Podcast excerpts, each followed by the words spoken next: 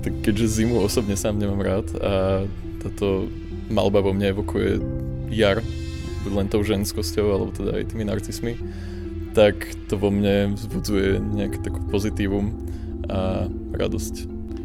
Takže na obraze, ktorý je symbolickým stvárnením narcisa, o človeku, ktorý sa pre isté veci, skutky a svoje postoje premenil na kvet narcisa, vidím aj smútok, clivotu,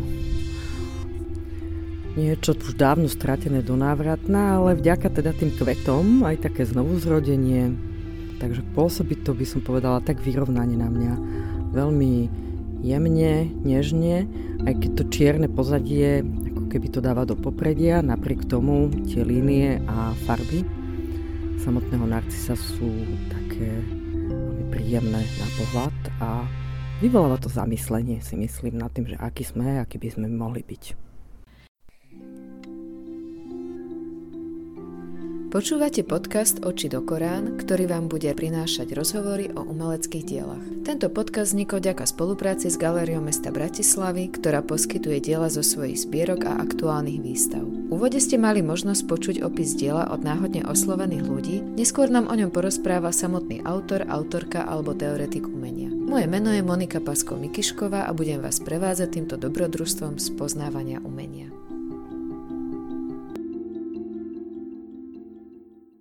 Všetci poznáme príbeh Narcisa, do ktorého sa zamilovala nymfa Echo. Narcis ju odmietol a bohovia ho potrestali tým, že sa zalúbil do vlastného odrazu na hladine vody, na čo doplatil životom. Mytologický príbeh, ktorý bol nespočetne veľakrát znázornený, tentokrát netradične spracovala vo svojom obraze Klaudia Kosiba. Klaudiu, vítam dnes v štúdiu. Ďakujem, pekne. Klaudia, my sa dnes budeme rozprávať o tvojom obraze Narcis a tiež o výstave, ktorého je súčasťou. A ja teda prejdem aj k prvej otázke. Narcis je v tvojom obraze zobrazený ako pomník s hlavou pod úrovňou zeme a jeho telo vyrastá podobne ako kvetiny zo zeme. Prečo práve takéto zobrazenie? No, musím hneď na úvod priznať, že to nie je úplne moja, moja asociácia, ale je to vlastne apropriovaný motív. Nie je to žiadne tajomstvo, pretože myslím, že to prezrádzam aj v textoch k výstave a tak ďalej, že ma veľmi inšpirovala návšteva arcibiskupského paláca v Kromnežíži, ktorý okrem uh, takého hlavného magnetu pre mňa je to obraz od Tiziana, ktorého proste mám veľmi rada, tak obsahuje ešte jednu takú ako zaujímavú, možno menej známu záležitosť a to, je, a to sú podzemné priestory alebo priestory, ktoré sú spojené so záhradou. A je to tzv. sala terena. A ten motív narcisa, ako keby otočeného do kvetu, čiže je tam vlastne nejaký druh prevrátenia, e, som objavila práve tam. A keďže som to vlastne predtým netušila, že tam vôbec také priestory existujú, respektíve nebola som nikdy predtým ani v Kromnežíži, tak to bola pre mňa ako keby taká, mm, dajme tomu, šťastná náhoda. A väčšinou vlastne tieto mm, motívy alebo výjavy ku mne prichádzajú v podobe nejakej šťastnej náhody, čo samozrejme je vždy komplikovanejšie v skutočnosti. Ale myslím si, že to bolo veľmi dôležité zázemie potom pre celú tú výstavu. Čiže je to zvláštne pre mňa, že si si vybrala práve tento obraz, pretože bol v podstate prvý a jediný je spravený aj v inej technike, ale k tomu sa spraví, mm, asi dostaneme mm-hmm. neskôr. No, pri tvojich obrazoch sme práve zvyknutí na zobrazovanie rôznych detailov, rozostrených alebo vyblednutých motivov či štruktúr. A Presne ako si teraz spomenula, že bol prvý a urobený inou technikou. Tento je urobený uh, jasnými kontúrami čom je teda ten rozdiel? Čo malo vplyv na túto zmenu? No, ja som to vlastne neplánovala úplne takto. Pôvodne som si myslela, že pôjdem vlastne v nejakých intenciách svojej predchádzajúcej tvorby, pretože tá genéza vzniku tejto výstavy je pomerne zvláštna, pretože mala ako keby takého svojho predskokana v podobe inej výstavy, A teraz z odstupu času sa mi zdá, že, že vlastne táto výstava v Galérii mesta Bratislavy je tá, ktorá mala byť predtým, čiže, čiže sa to tak uh, veľmi zvláštne prehadzuje v čase. Je to možno podmienené aj tým, ako som vlastne nazvala nakoniec túto výstavu. Je to, názov je Pred premenou, ktorej súčasťou je vlastne tento obraz. A vlastne výstava, ktorá jej predchádzala, sa nazývala After Virtue, čiže strata cnosti alebo pocnosti. A pre mňa je toto v podstate nejaké preklápanie času asi veľmi podstatné a myslím si, že s odstupom obidvoch výstav som si uvedomila, že možno až teraz som si to uvedomila, eh, že vlastne to funguje ako keby spätne, že, že jednoducho niektoré veci sa dajú samozrejme projektovať do budúcnosti a o tom sa tiež asi budeme možno ešte rozprávať, a, ale viac menej tej minulosti je už, už dané niečo, čo sa možno stane alebo nestane. Čiže je to, je to celkovo taká ako keby polemika o tom, ako ako zamerať svoju pozornosť na to, čo sa deje práve a ako využívať e, nejaké, nejaké stavy alebo udalosti z minulosti na to, aby sme pochopili, čo nás čaká. Mm. Ale mhm. odpoveď na tú tvoju otázku, ktorá bola veľmi konkrétna, súvisí to samozrejme aj s tým rozhodovaním, e, keď už sa vlastne bavíme o, o nejakom médiu, ktoré, ktoré môže vlastne tieto veci vystihnúť, tak mm, nehovorím to asi úplne iba z toho dôvodu, že môjim zázemím pracovným je, je malba alebo maliarstvo.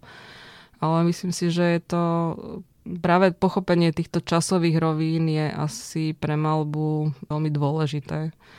Pretože sa sama odohráva v nejakom čase a je to možno nejaký ustavičný, nechcem to nazvať zápasom, ale v podstate je to Možno nejaký vývoj, nie? Je to alebo... vývoj, môžeme na to použiť naozaj mnoho, mnoho slov alebo synoním, ktoré majú, obsahujú v sebe pohyb alebo čas alebo zámenu, výmenu, premenu. A mám pocit, že sa stále ako keby otáčam okolo, okolo týchto pojmov vo svojej tvorbe. Čiže nakoniec v podstate rozhodnutie, ako to spraviť a prečo je vlastne na tejto výstave možno aj pre zainteresovaného, aj pre nezainteresovaného diváka zrazu. Ako keby menej, menej vrstiev v tých malbách sú možno menej rozmazané, menej neurčité alebo obsahujú menej, menej zásahov, ktoré vlastne neviem, som to zvykla označovať, že prinášajú nejakú katastrofu povrchu a tak ďalej. Mm-hmm. Zdalo sa mi, že no, sú na to dva dôvody. Prvý dôvod je ten, že na to v podstate nebol veľmi čas, keď sa bavíme o čase. Okay. A druhý dôvod je ten, že, že som chcela ukázať vlastne aj nejaký stav v podstate tých malieb, ktorými ktorými prechádzam ako keby bežne, takže je to, je to neviem, či to dostatočný dôvod, uvidíme s niektorými fázami alebo štádiami som mm-hmm. v mhm. podstate spokojná aj tak, ako sú. A tak, takže... Mm-hmm. No ale tým môžeme povedať, že možno, že tieto sú bezprostrednejšie, nie? Je to Menej možné. rozmýšľania? A to, to si zase nemyslím. Je to tam, no neviem, ako to správne vyjadriť, aby som sa vlastne sama nejak nedostala do, do slepej uličky, ale myslím si, že to rozmýšľanie tam bolo ako keby predtým a veľa toho rozmýšľania. A vlastne ako som spomínala v úvode, tak je to nadviazanie na výstavu, ktorá bola v tom čase rok predtým. Uh-huh, uh-huh. Áno, v galérii HIT. Áno, v, v, už vtedy to nebola galéria HIT, ani to ešte nebola tá nová galéria, ktorá uh-huh. je teraz, ale vlastne som dostala možnosť e, umiestniť tam e, v podstate sériu obrazov, ktorá mala názov After Virtue, čiže vlastne ten názov, ktorý predurčil si myslím výstavu v Galerii mesta Bratislavy. Možno je to trošku komplikované na pochopenie, ale proste tieto veci nejak vznikajú v čase a ovplyvňujú sa v čase a keď som už dostala možnosť vystaviť to v Galerii mesta Bratislavy, tak to bola už úplne iná situácia. A čo je možno ešte príznačné, že vlastne je to stále ten istý palác, nie? Palfino, uh, je, to áno, je to cez záhrada. dvor, je to áno. cez dvor, hej, hej, hej. Takže áno, na to sa nadviaz, nadviazal potom aj ten kontext v texte, ktorý vlastne, respektíve to by som rada spomenula, aj keď sa k tomu môžeme ešte dostať alebo priblížiť, že vlastne som spolupracovala na obidvoch výstavách s Matúšom Novosadom, ktorý vlastne spravil k obidvom výstavám sprievodný text, kurátorský, ale myslím si, že, že je to trochu iný text, ako je bežný kurátorský text ale k tomu sa možno ešte dostaneme. Áno, áno. No, ja by som sa skôr teraz opýtala, že práve čítam, že mytologické výjavy a inšpirácia literatúrou a tie asi blízka. Aj vlastne tento názov pred premenou, ako som sa dočítala v tomto texte, je súčasťou alebo čerpá z Ovidiovej knihy Premien, ak som to správne vyrozumela. Ako často teda stojí literatúra ako predloha pre tvoje malby? Nie je to úplne, že že vždy, ale musím priznať, že, že sa to nejakým spôsobom dostáva vlastne do mojich úvah od niekiaľ. Často to nie je nejaký okamžitý vpád alebo nejaký náboj, ktorý proste určí potom, ako to bude celé vyzerať a často mi to spôsobuje aj nemalé problémy samozrejme, pretože jednoducho ja nechcem vlastne interpretovať eh, nejaké filozofické systémy alebo postuláty, ale v tomto prípade to zase musím priznať, že a to sa opäť musím asi vrátiť k tej výstave, ktorá bola pred rokom, pretože je, je, to, je to nejaká zvláštna ani nie dualita, alebo, ale skôr singularita týchto dvoch eh, možno prezentácií. Eh, pretože pri tej prvej výstave After Virtue som si názov vyslovene požičala z knihy alebo z názvu knihy no, morálneho filozofa Alasdaira McIntyra. Mm-hmm. Je to zaujímavý počin v podstate v rovine morálnej alebo etickej filozofie. Myslím, že prvýkrát to vyšlo v roku 81. Ale myslím, že to, o čo sa tam on snaží alebo usiluje a síce nejak prinavrátiť zmysel aristotelovskej filozofii v, v nejakej modernej pozícii alebo v modernej polohe, tak to mi možno asi ostalo ako keby takým vodítkom, ale možno to bolo úplne niečo podvedomé. Hej. Mm-hmm. Pretože až pri tejto druhej výstave sa tam naozaj dostali priestor v podstate, ako si spomínala, napríklad ovidiovské premeny, čo by som eh, možno za iných okolností ako nesprítomnila týmto spôsobom. Čiže nejaké nadviazanie na starogrécké alebo, alebo staroveké mytológie mi nebolo nejakým spôsobom jasné pri tej prvej výstave, vôbec nie.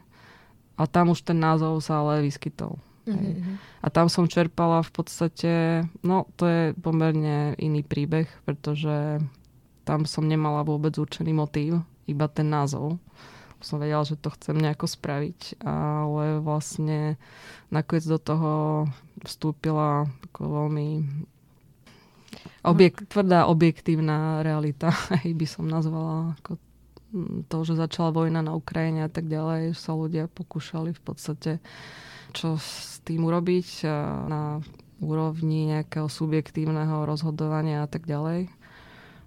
No, možno v snahe. môžeme prezradiť, hej, hej. že veľa z tých obrazov boli práve rôzne pomníky.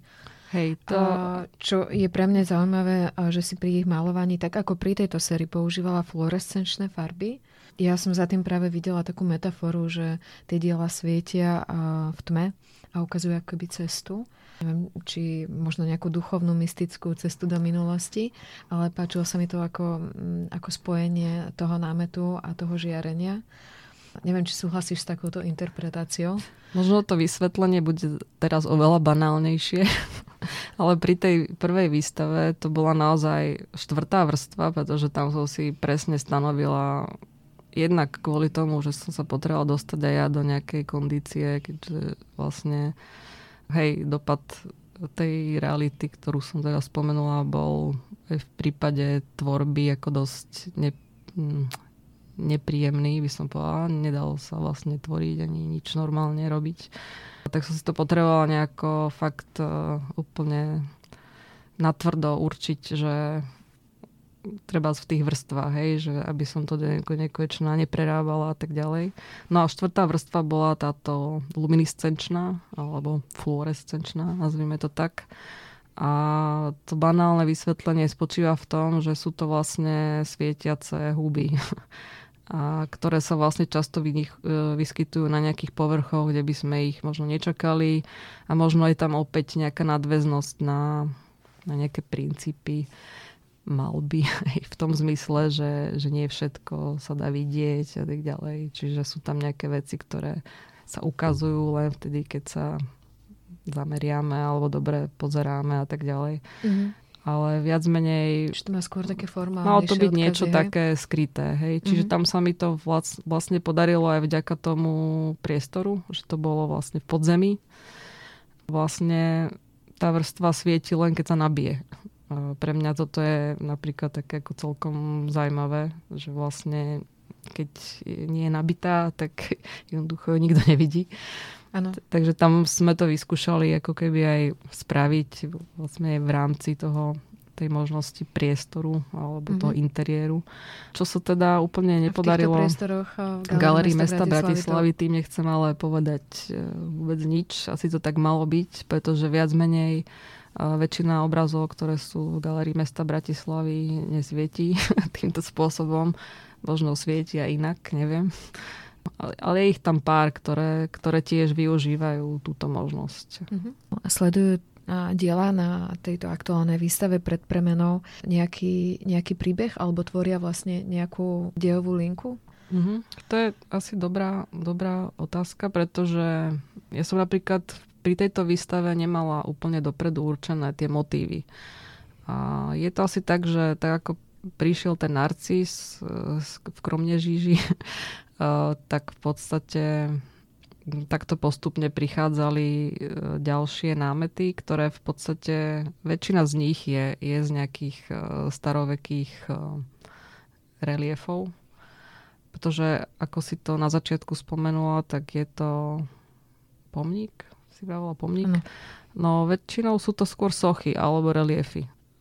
Tie pomníky vlastne som e, obhliadala rok predtým, keď som sa vlastne nevedela mm, úplne vysporiadať s tou situáciou, ktorá sa diala v spoločnosti. A som chodila po cintorínoch a tak a nejako ten motív tam prišiel v podstate z týchto že situácie, a vlastne teraz uh, jednak som sa už nechcela vlastne úplne vrácať k tomu a hľadala som v podstate v starších dobách. No, asi tak, hej.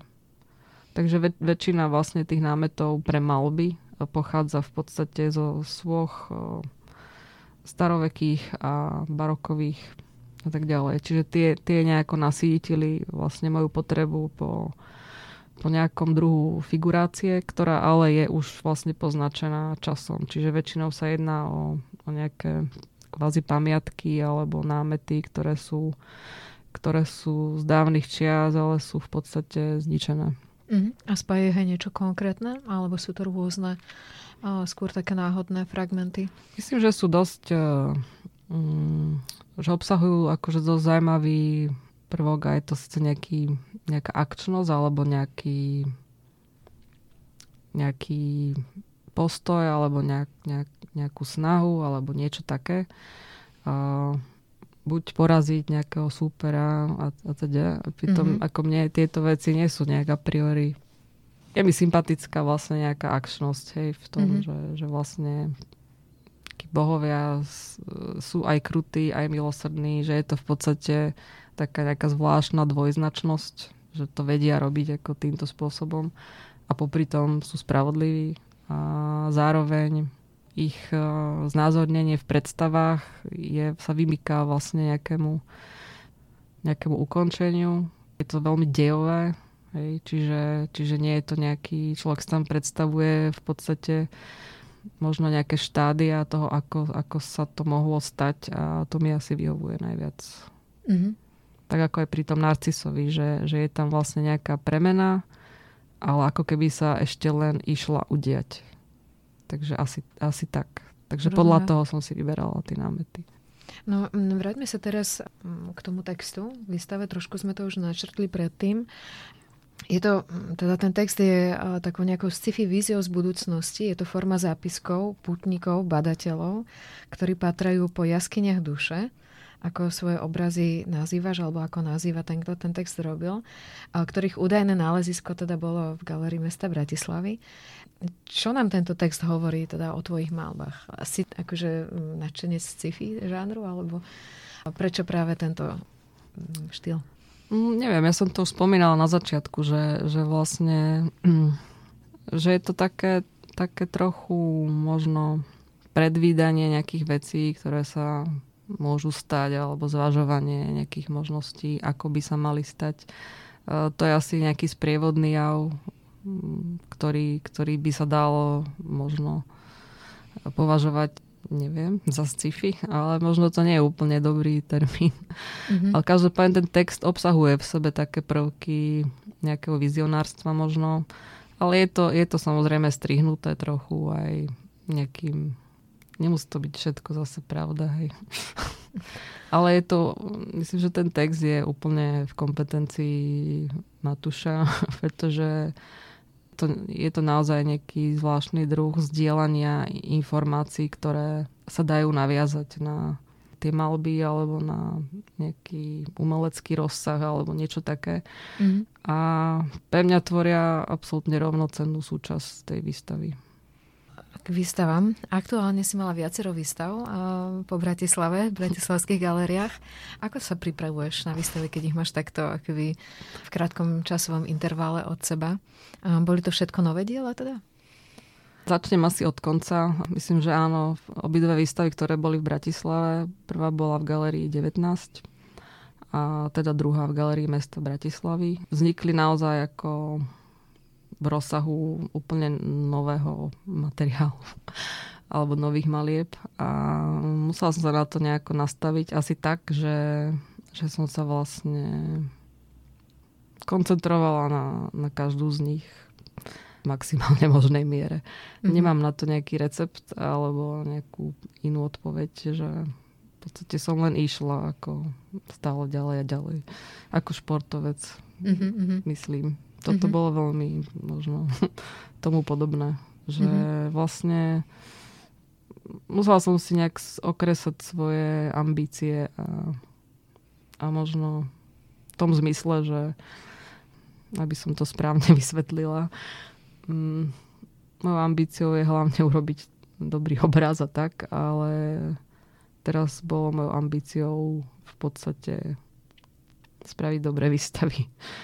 A myslím si, že ja som spokojná práve s tou treťou, ktorá je akože nejakým zvláštnym spôsobom absorbovala všetko to úsilie, ktoré bolo niekde na začiatku, možno ešte pri tej výstave After Virtue, ktorá bola pred rokom. Mm-hmm. A, no ja by som ti ešte rada dala jednu otázku. Keď si spomenula dobrý obraz, tak ako pedagogička na vysokej škole, čo teda môžeme Au. prezrediť, musíš stále na novo viesť študentov k tomu, čo je teda dobré umenie.